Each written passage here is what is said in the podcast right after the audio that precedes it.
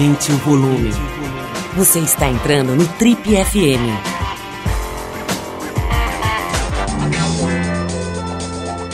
Oi, aqui é o Paulo Lima e a gente começa agora mais um Trip FM, o talk show da revista Trip.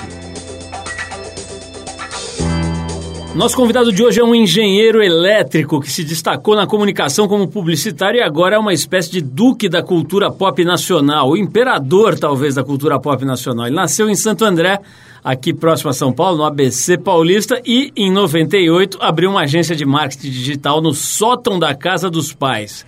Em apenas oito anos, essa agência chamada Tribal cresceu, mudou para Via Funchal e conseguiu clientes como Citibank, Telefônica, ONU e Philips.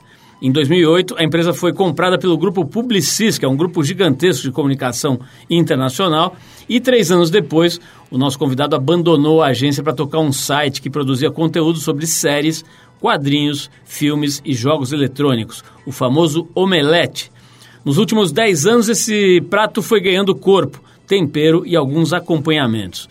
Hoje, a Omelete Company engloba duas plataformas de conteúdo, dois festivais e uma loja virtual, entre outras jogadas. A conversa hoje aqui no Tribo FM é com o Pierre Mantovani, criador da CCXP, a Comic Con Experience, que é o maior evento do gênero no mundo. Só para você ter uma ideia, no ano passado ela reuniu 260 mil geeks alucinados por cultura pop. E que nesse ano, mais precisamente agora, fim de junho, desembarca na sua primeira versão internacional, que será na Alemanha. Pierre, maior prazer te receber aqui, te conhecer melhor. A gente se esbarrou aí na CCXP 2017, né?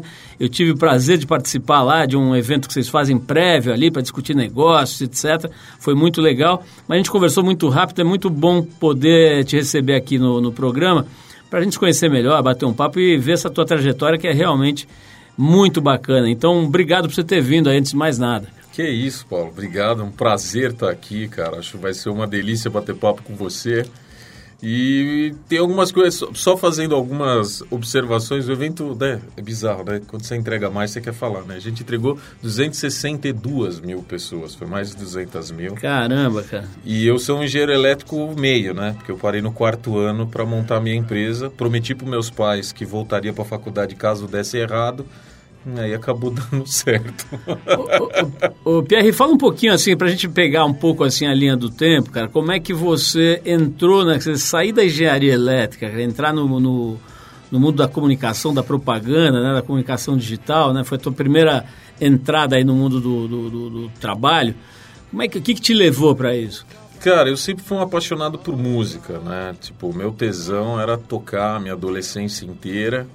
E o, meus contato, o meu contato grande com os computadores foi antes dos meus 13 anos, que assim, meu pai, olha só que legal, em 1980 ele ganhou um concurso do Serginho Leite na TV Cultura e nós ganhamos um CP200 em casa, né? Que ninguém tinha. Que ninguém tinha. E eu aprendi... Explica para as pessoas o que é um CP200. É, cara, o CP200 era um, era um computador assim, que na época tinha 16 KB de memória, né? E para a gente gravar a linha de programação, ele já vinha com uma linguagem embutida que era o BASIC, né? Que você programava em linha 10, 20, 30. Tinha o BASIC e o COBOL, né? É, mas esse computador nem rodava COBOL, cara. Isso era tipo amador, assim. E é, é, tem um negócio que é super legal. Hoje a gente vê os jogos de first person shoot, os jogos de primeira visão, porra, animal, né? Parece realidade. Cara, aquela época eu me lembro que meu pai tinha um joguinho que na fita cassete demorava meia hora para carregar, chamava T-Rex. Cara, eram uns quadrados, né? Que era tipo num labirinto e tal, mas, mas já era um first person, né? Era antes do Doom, antes do Quake, antes do monte de coisa. E hoje esses negócios, sei lá, só no Brasil a gente vai falar de games, você tá falando de 80 milhões de pessoas. Então é um negócio super mainstream que muitas pessoas não perceberam, né? Eu acho que muito hoje do sucesso que a gente tem com o Omelete é que a gente foi meio underdog, sabe? PR, você falando aí desse universo, cara, assim, realmente é muita gente, né? Primeiro, primeiro eu queria que você definisse o nerd na tua visão e depois eu queria que você me desse uma linha do tempo. O que, que mudou nesse tipo de, de, de, comportamento e na forma como a sociedade enxerga esse cara? Primeira coisa eu falo assim, todo mundo é geek hoje em dia e eu vou te provar. Então, como que a gente trata todas as pessoas? Eu vou fazer uma divisão simplória em três categorias. Vou falar, primeira categoria, Geek School. O que, que é isso? Então vamos começar. Vou pegar minha mãe. Você fala, minha mãe é nerd? Aparentemente não. Mãe, qual o último filme que você foi ver no cinema? Vingadores. Ah, tá. Quando você ligou a TV, o que, que você foi ver? Puxa, então, filho, eu não estou mais vendo novela igual vinha antes, mas eu adorei Game of Thrones.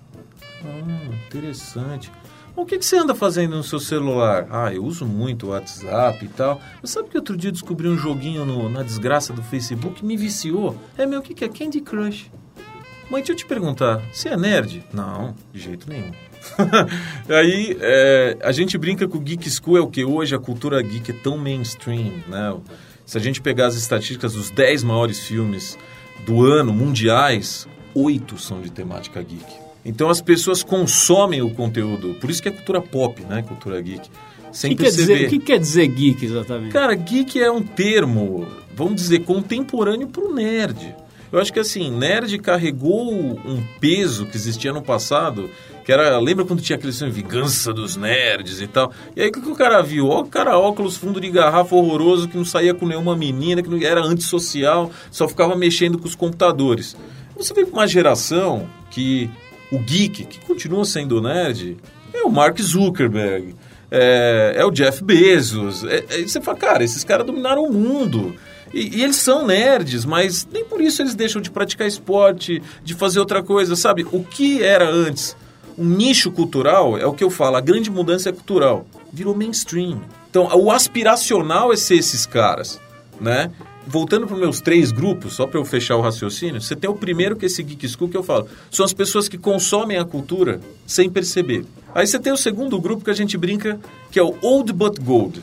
Que é um cara que nem eu, que é o quê? Eu tenho duas filhas, uma de 5 e uma de 6 anos. Eu adoro é, De Volta para o Futuro. Se eu acho qualquer coisa de De Volta para o Futuro, que elas podem se divertir junto comigo, eu compro, cara. Mas assim, sem pensar, eu sou louco que elas comecem a ter diversão com os conteúdos que eu também tinha. Então, por exemplo, essa é, é, essas são as pessoas que dentro da CCXP vão em família. Então, eu já vi coisas incríveis, assim. Imagina, você lembra do desenho dos incríveis? Imagina uhum. a família indo de cosplay, pai, dois filhos, sabe? E a mãe. Essa cara, eles estão tendo diversão junto. E por último, a gente tem sim o Nerd Proud, que esse é o cara que conhece tudo, né? Que é o, vamos dizer assim, é o o cara que sabe a árvore genealógica inteira do Batman. O erudito da parada. Perfeito, é isso aí. Aliás, como é que é, o, o Pierre, como é que você definiria a CCXP, cara? O que, que é, para quem não sabe, nunca ouviu falar? Pouca gente acho que nunca ouviu falar, mas enfim, para o cara que está lá é, é, é, dormindo, né, cara? O cara está é, um, um ermitão isolado da sociedade que nunca ouviu falar, como é que você explicaria para ele? Cara, CCXP é um festival de cultura pop. O que, é cultura pop? Cultura pop é tudo que hoje você tem em volta de três grandes é, pilares de conteúdo: ficção científica, super-heróis e fantasia. E fantasia, você tem inúmeros recortes, pode ser fantasia medieval, pode ser animação. E aí dentro desses pilares você tem, a, vamos dizer assim, aonde você consome isso. Então você tem filmes, você tem séries, você tem games, você é, tem os quadrinhos. Muito as... interessante essa tua organização aí, né? Porque eu nunca tinha parado de pensar dessa forma. Porque se você pe pegar o termo cultura pop, ele envolve música, envolve rock and roll e tal, mas esse recorte é muito legal que você está falando. É, esse é o recorte da cultura geek, que virou Sim. cultura pop, né, em termo popular mesmo. E aí, ir na CCXP é viver tudo isso ao mesmo tempo.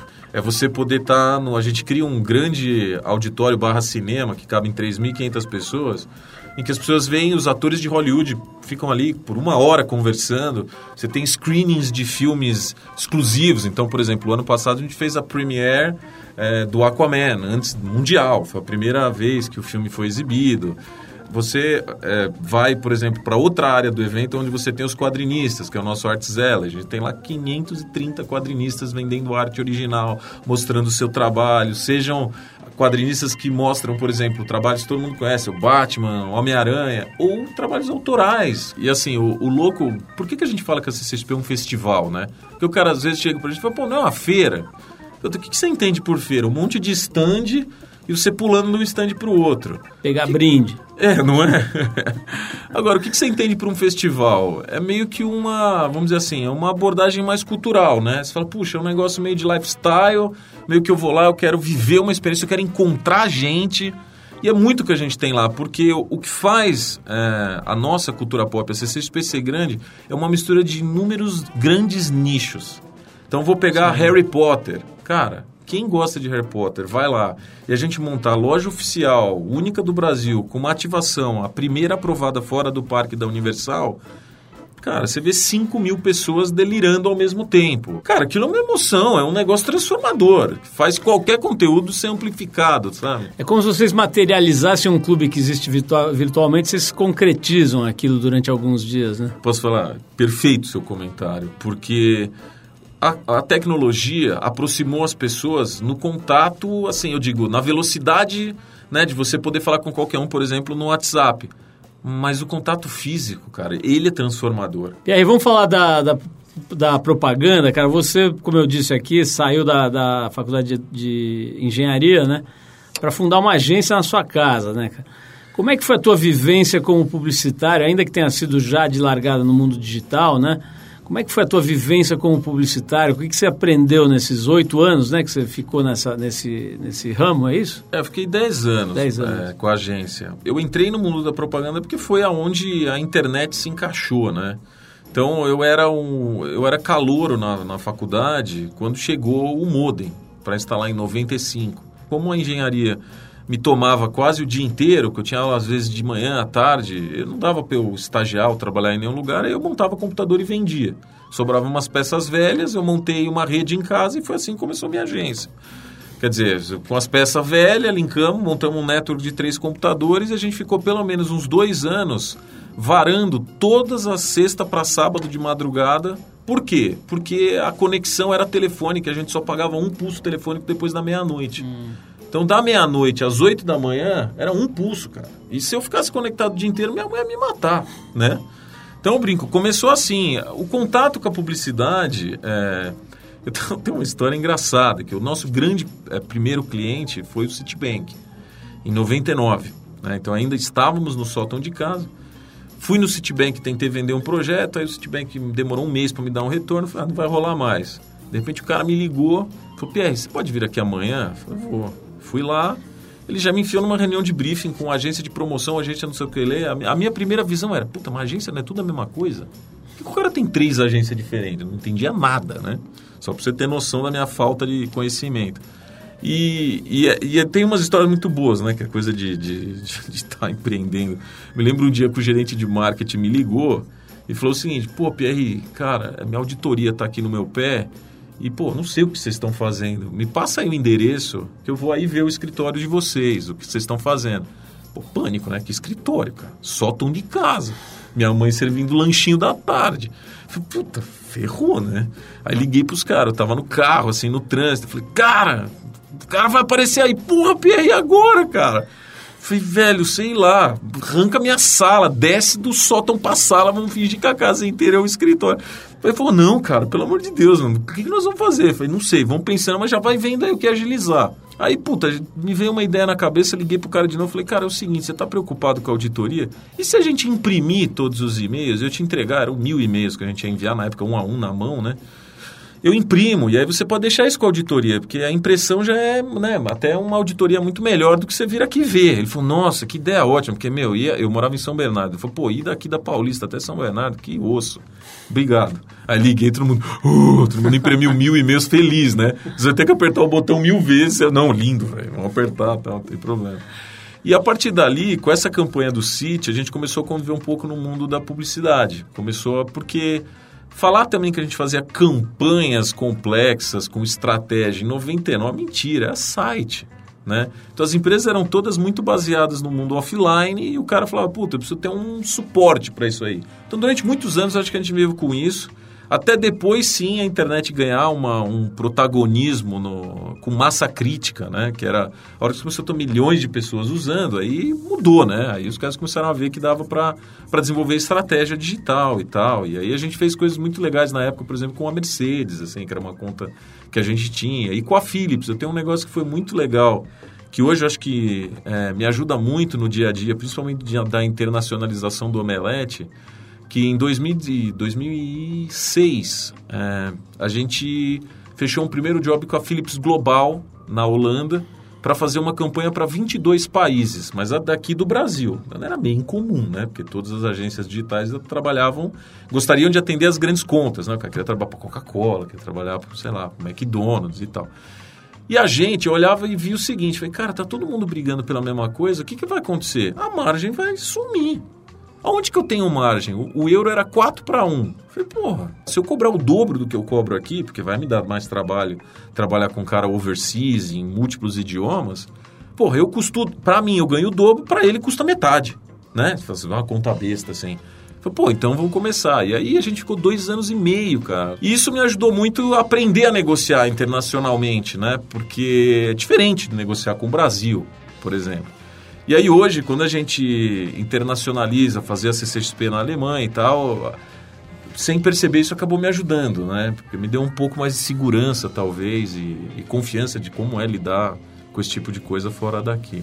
E aí, vamos falar sobre uma coisa também que tem muita história boa, tem muita história triste também, que é quando você vende a sua empresa, né, cara? Você funda um negócio, né, do jeito que você fez, que você contou aí, pô, clássica startup, né, no tempo da, no tempo da startup, startup de verdade, né, que agora o cara, pô, o cara tem uma ideia no chuveiro, já sai lá, tem um seed money, mas o... Como é que foi, bicho, você vê o, o, a ascensão, né, da empresa, a empresa ganhando corpo, ganhando potência, e aí vem essa oportunidade de venda. Que, em que lugar você estava exatamente? Como é que se deu essa, essa transação? Olha, a gente era um underdog do mercado, porque como a gente gerava praticamente metade da receita internacional, a gente não aparecia muito no Brasil, porque os nossos trabalhos não estavam aqui. E a gente tinha uma margem de lucro muito alta, por causa dessa diferença de câmbio né, entre, entre euro e, e real. E quando os grupos começaram a nos, nos é, abordar, cara, a gente não fez agência para vender. Você acha que eu ia fazer uma empresa para vender no sótão de casa? Lógico que não, né? Sabia nem que dava para vender, falar a verdade. Fiz porque era o meu tesão, era o que a gente queria fazer. Mas na hora que a oportunidade bateu na porta, e foi um grupo, o segundo grupo chegou, aí sentamos, era é, eu e o Renato, a gente sentou um com o outro e falou, cara, vamos conversar com as pessoas de mercado. Aí conversamos com o outro e tal a gente chegou à seguinte conclusão, cara, a gente ama isso aqui que a gente faz, mas assim, tinha 33 anos, cara. Na verdade, esse professor tinha 32, né? Falei, puta, eu tenho segurança de montar outra coisa? Não. Eu montei uma vez, que eu não monto outra, né? Tipo, beleza. Parecia que todos os grupos internacionais estavam vindo para o Brasil na parte de marketing digital. A gente falou, cara, se todos esses caras vierem para cá, nós vamos perder cliente, porque não é uma questão de, de competência, é uma questão de alinhamento de contrato. Cara, tem um contrato global. Eu posso ser a melhor agência do mundo. Ele vai me tirar, né? A gente falou, puta, então o risco desse negócio está subindo. Porra, a gente com margem alta. É, o risco subindo. Falei, cara, vamos vender. Aí na hora que a gente veio conversar com alguns amigos que tinham vendido, o cara falou, cara, para vender para grupo é assim, ou vende, ou senão você tá com a alma no diabo. Por quê? Porque, cara, se esse cara ficar com 51%, você não vai mandar nada, porque a decisão é deles, e você vai ficar amarrado. E existe uma ilusão que esse cara vai te atolar de cliente. E você acha que o cara vai te atolar de cliente para depois você custar mais caro no earnout com três anos? Então, assim, existe um, um sonho aí dos, dos caras vendendo empresa que não é bem assim. Falou, se puder, negocia para vender tudo. Falei, bom, tá bom. Aí, é, vou fazer long story short. É, quando a Publicis bateu na nossa porta, isso foi o nosso segundo grupo. O primeiro foi WPP. Aí eu sentei e falei, cara, vamos fazer o seguinte, fazer um roadshow vou para os Estados Unidos, converso com todas as empresas que puder. E eu fui Estados Unidos, França e Canadá. E aí voltei, a gente ficou com duas propostas que estavam mais alinhadas, aí foi muito legal. A gente não tomou a decisão, os dois sócios, a gente levou as duas melhores propostas para toda a diretoria, eram oito diretores, e falou: ó, isso que vai mexer na vida de todo mundo. Nós temos essas duas propostas, nós dois. Pode ser que uma dê menos, outra dê um pouco mais de dinheiro, mas não é mais esse o ponto. Aonde vocês querem estar, né? E eles falaram, puta, a gente quer estar tá nessa aqui. A gente falou, então tá bom, então vai ser essa. A gente foi lá e fechou o negócio. E, cara, passamos 100% de cara, né? Eu senti bem na pele esse lance de você realmente parar de tomar decisão. Que eu me lembro que, por conta do processo de venda, eu tive que ter um salary freeze. Que era, pô, tô te auditando, fiquei lá oito meses sem poder aumentar ninguém. Acabou o processo, a propaganda estava em crise, porque era a crise de 2008. Então, deu salary freeze no grupo inteiro. Aí voltou para mim e falou: não, você não pode aumentar o salário de ninguém. Eu falei, cara, eu tô oito meses falando que eu vou aumentar. Não, dane-se. Bem-vindo ao grupo, welcome to the group. Não, mas eu digo, e, e, ao mesmo tempo, é, você tem essas dificuldades de ser empreendedor e entrar nessas novas regras de uma grande corporação, ao mesmo tempo, cara, eles me ensinaram muito de é, de montar controle, de como você gerenciar uma empresa por spreadsheet. E isso para mim foi muito rico, assim, porque dificilmente eu ia conseguir ter aquela informação com uma empresa pequena nascida do jeito que a gente nasceu. E aí, fazendo parte de um grande grupo, me deu essa escala de conhecimento, sabe? Então eu falo, pô, essas coisas foram muito legais. E, e desapegar do business, cara, eu falo porque eu acho que é para quem já vendeu. É, cara, que, sei lá, se as pessoas têm vontade de criar ecossistemas, empresas, cara, se criou uma, se cria outra. É, Sabe, tá dentro de você a necessidade, né? Ô, Pierre, a gente, eu tô vendo aqui, você me falou também um pouquinho, você, antes de se jogar de cabeça no Omelete, você fez uma, uma, uma incubadora de startups, né? Gênio, né? Então, é, é, quando, quando as pessoas entrevistam empreendedores bem-sucedidos, como é o seu caso, cara, sempre fala só do, do, das coisas boas, né? Dos acertos e tal. Fale-me um pouquinho da sua incubadora, cara. Cara, é o seguinte, eu até comentei com você rápido antes da gente começar a falar aqui, mas é o seguinte, pô, vendi a empresa, né? Fiquei com aquele status, né? Tipo, oh, o cara que vendeu e ganhou dinheiro tal. Beleza, entendi de internet esse aí, né? O que, que todo bobo que ganha dinheiro com a internet fala, puta, agora eu sou sênior, né? Tempo de montar um negócio na internet, poucos. Montar... Eu vou abençoar os outros com a minha sabedoria. Falei, pô, então vou montar uma incubadora, vou me conectar num fundo de investimentos, precisar fazer o seed money, não sei o que, eu vou entrar nisso aí. E meu sonho, cara, isso era um negócio pessoal meu. Eu falei, puta, eu adoraria pegar uns moleques que tivessem uma puta de uma ideia e criar uma multinacional brasileira. Eu sempre tive essa vontade. Aí falei, pô, legal, agora eu posso ajudar, né? Não é que a empresa vai ser minha, vou participar de alguma forma e tal. Acabei colocando dinheiro, numas 4, 5, assim, no, no volume de seed money e tal. Mas é, foi interessante porque na hora que os sócios do Omelete vieram falar para eu entrar na gestão, é, eu falei, puta, eu tô tocando esse negócio de startup e tal. Os caras falaram, não, beleza, velho, fica um diazinho aqui por semana, os outros quatro, você toca sua startup aí, não tem problema. Eu falei, tá bom, deu três meses, cara, eu desinvesti em tudo e virei gestor, que era na verdade o que eu tinha tesão. E para mim, ó, isso é uma outra coisa muito legal. A minha transição entre vender a empresa e empreender de novo me foi uma, uma fase bem introspectiva de eu me conhecer, cara. E, e, isso me deu uma autoconfiança maior, sabe? De falar, não, cara, para de Assume as coisas que você é, que você gosta, e você tem a sorte de trabalhar com um negócio que você curte, puta, só com pau. E, e empreender é fazer os outros sonharem com você, né, cara? Não sou eu que crio tudo, né? Até hoje, assim, outro dia a gente ganhou algumas homenagens com omelete e tal. Os caras falam, meu, puta, demais o que você fez. Eu falei, cara, eu não faço nada sozinho. Porque, cara, eu sou uma peça do xadrez, né? pode me chamar de maestro, fico lisonjeado, mas, cara, é um pedacinho de cada um de nós lá. O Omelete tem hoje 150 pessoas, cara, é, tem um pedaço de cada um. Né? Eu, eu gosto de, de, de, dirigir esse barco, né? De falar, pô, vamos para lá, e aí todo mundo acredita e põe aquela energia. Eu acho que isso é muito legal. Mas às vezes eu acho exagerado, sabe? Sim, eu acho injusto, na verdade. Que... Vamos falar um pouquinho sobre esse barco aí, esse, esse transatlântico aí. Já está virando um. Não digo, mas já está virando um iatezinho aí, o Omelete. Vamos falar um pouquinho sobre isso. queria que você falasse um pouquinho da, da trajetória do Omelete, né? Do, do desde do, daquele início, né? Quando vocês é, é, nascem dentro da própria agência, né?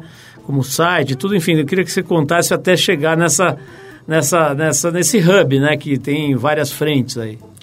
Cara, a gente começou em 2000 dentro da, da Tribal, que era a minha agência, né?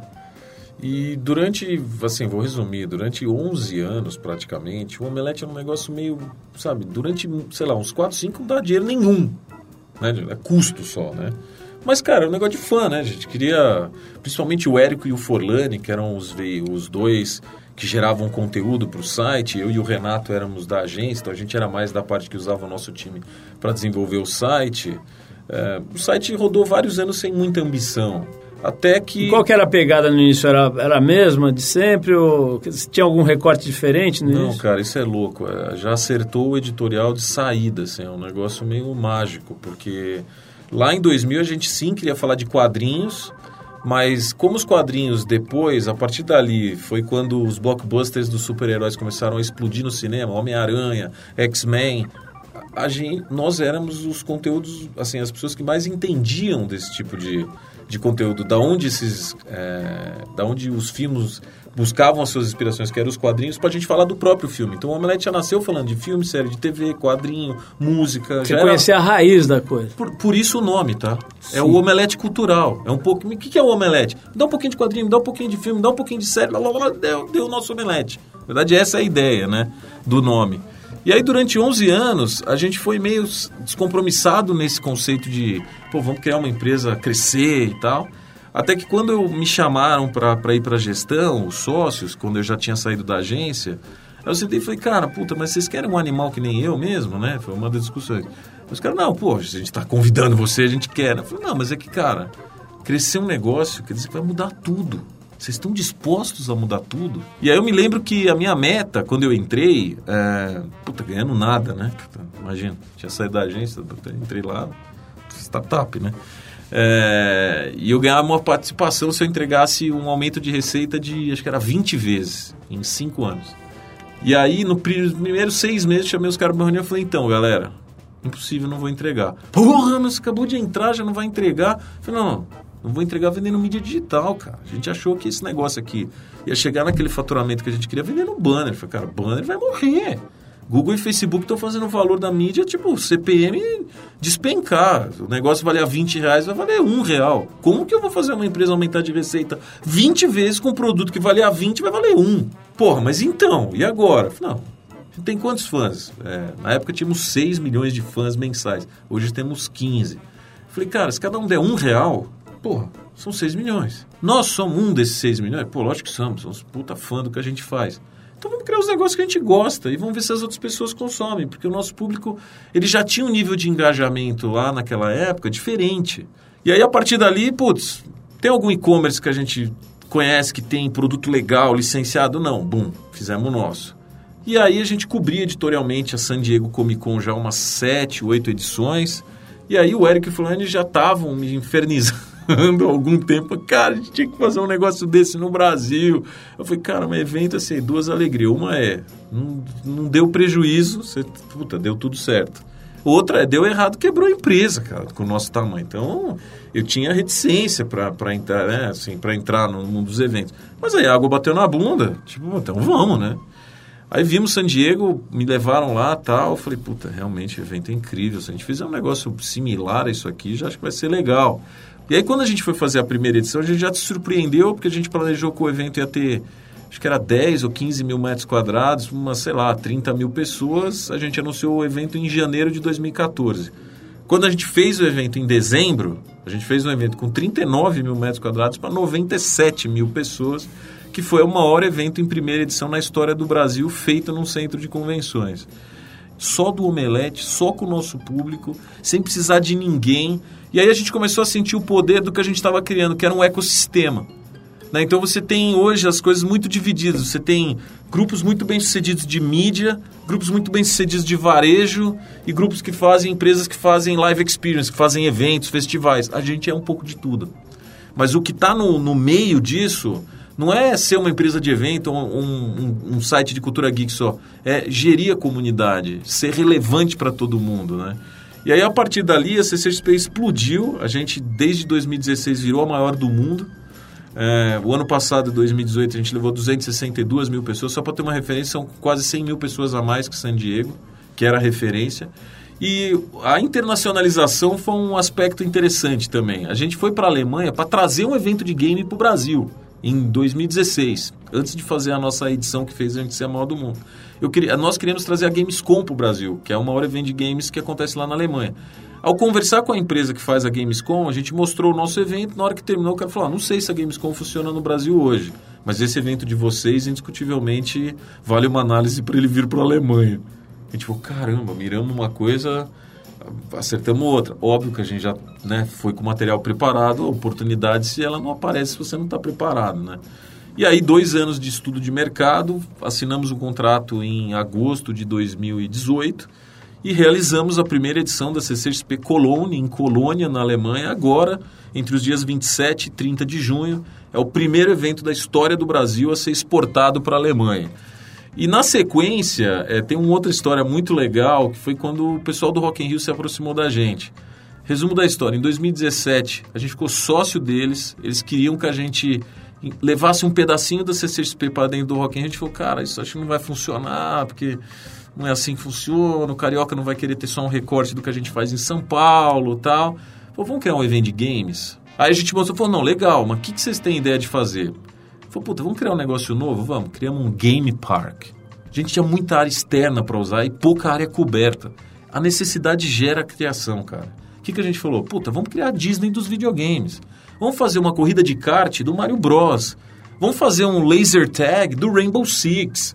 Sabe, vamos tirar o, o, o, feeling dos jogos dentro das telas e vamos transformar aquilo numa experiência física, que isso o cara nunca vai ter na casa dele. E aí vai ser super legal vir por evento. Porque além disso, a gente criou a maior tela de game do mundo, com 20 metros de altura por 75 de largura, com campeonato de esportes, com streaming, com tudo, e duas outras arenas cheias de conteúdo para você testar os jogos. E aí sim, testar um jogo novo no Xbox, no PlayStation, no PC, no que você quisesse.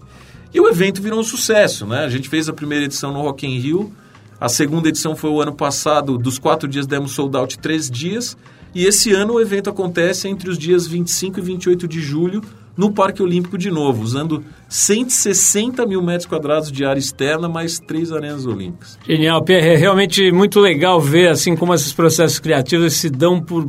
É uma, é uma coisa orgânica mesmo, né? Você vai, vai acontecendo e você vai sacando coisas pela necessidade, como você falou. Uma curiosidade, a gente já estourou o tempo aqui, já faz algum tempo. É, como é que é, é, é, equilíbrio? Você falou que é um ecossistema, está claro e tal, mas é, é é, desequilibrado o, em termos de receita, o que é evento, o que é, o que é comércio, o que é, o que é mídia, cara? Ou, ou, é, ou é equivalente? Eu não vou nem considerar, assim, é, o evento é o maior business, né? Mas os outros têm super relevância. Mas mais importante do que isso para a gente é o seguinte, a nossa receita é 50% B2B, 50% B2C. Então tem um equilíbrio na gestão de risco por depender 50%, vamos dizer, das pessoas e 50% das marcas. Genial, Pierre, olha, eu adorei conversar com você, conhecer melhor a tua cabeça, o jeito que você pensa. Vou encerrar o papo com o Pierre Mantovani agradecendo a ele. Parabéns pela pela brilhante obra aí sua, do seu sócio, da sua equipe lá. Parabéns, a gente é fã aqui, a gente não é exatamente desse planeta geek, mas a gente sabe quando as coisas têm qualidade, a gente aprecia. Então posso não ser exatamente um fã de heavy metal, mas quando eu falo com Sepultura eu respeito. Então eu vejo aqui que nesse departamento vocês realmente vêm lá de trás, né? Começam na origem, na raiz, é paixão, quando é paixão fica de verdade e, e, e, ganha profundidade, né? E ganha atração. E hoje, felizmente, né, é remunerado. Porque antigamente isso ficava no departamento hobby, né? Você morria com, com isso lá sem virar negócio. Hoje não. Tem esses nichos, né? E através do digital você consegue ampliar. Então é muito legal ver um case desse tão brilhante. Aí parabéns, cara, para você e para tua turma toda lá. Obrigadão, Pierre Mantovani. Obrigado você, velho.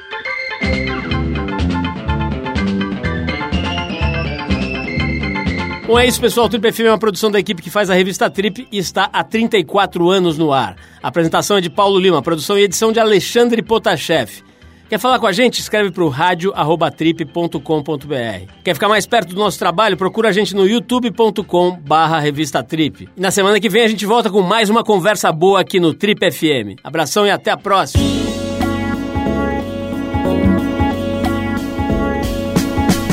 Você ouviu Trip FM.